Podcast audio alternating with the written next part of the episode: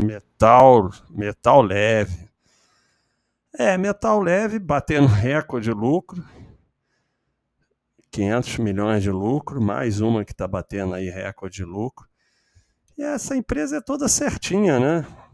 Só dá lucro, tem prejuízo lá em 1997, mas está aí com 23 anos de lucro consecutivo, né? Teve um prejuízo também em 98. 23 anos de lucro consecutivo, tudo equilibrado, sem dívida, novo mercado. Então, IPO há bastante tempo, 45 anos. Então, toda certinha, e ela era uma empresa toda certinha, mas mais conservadora, e agora está crescendo bem. Então, bem interessante realmente.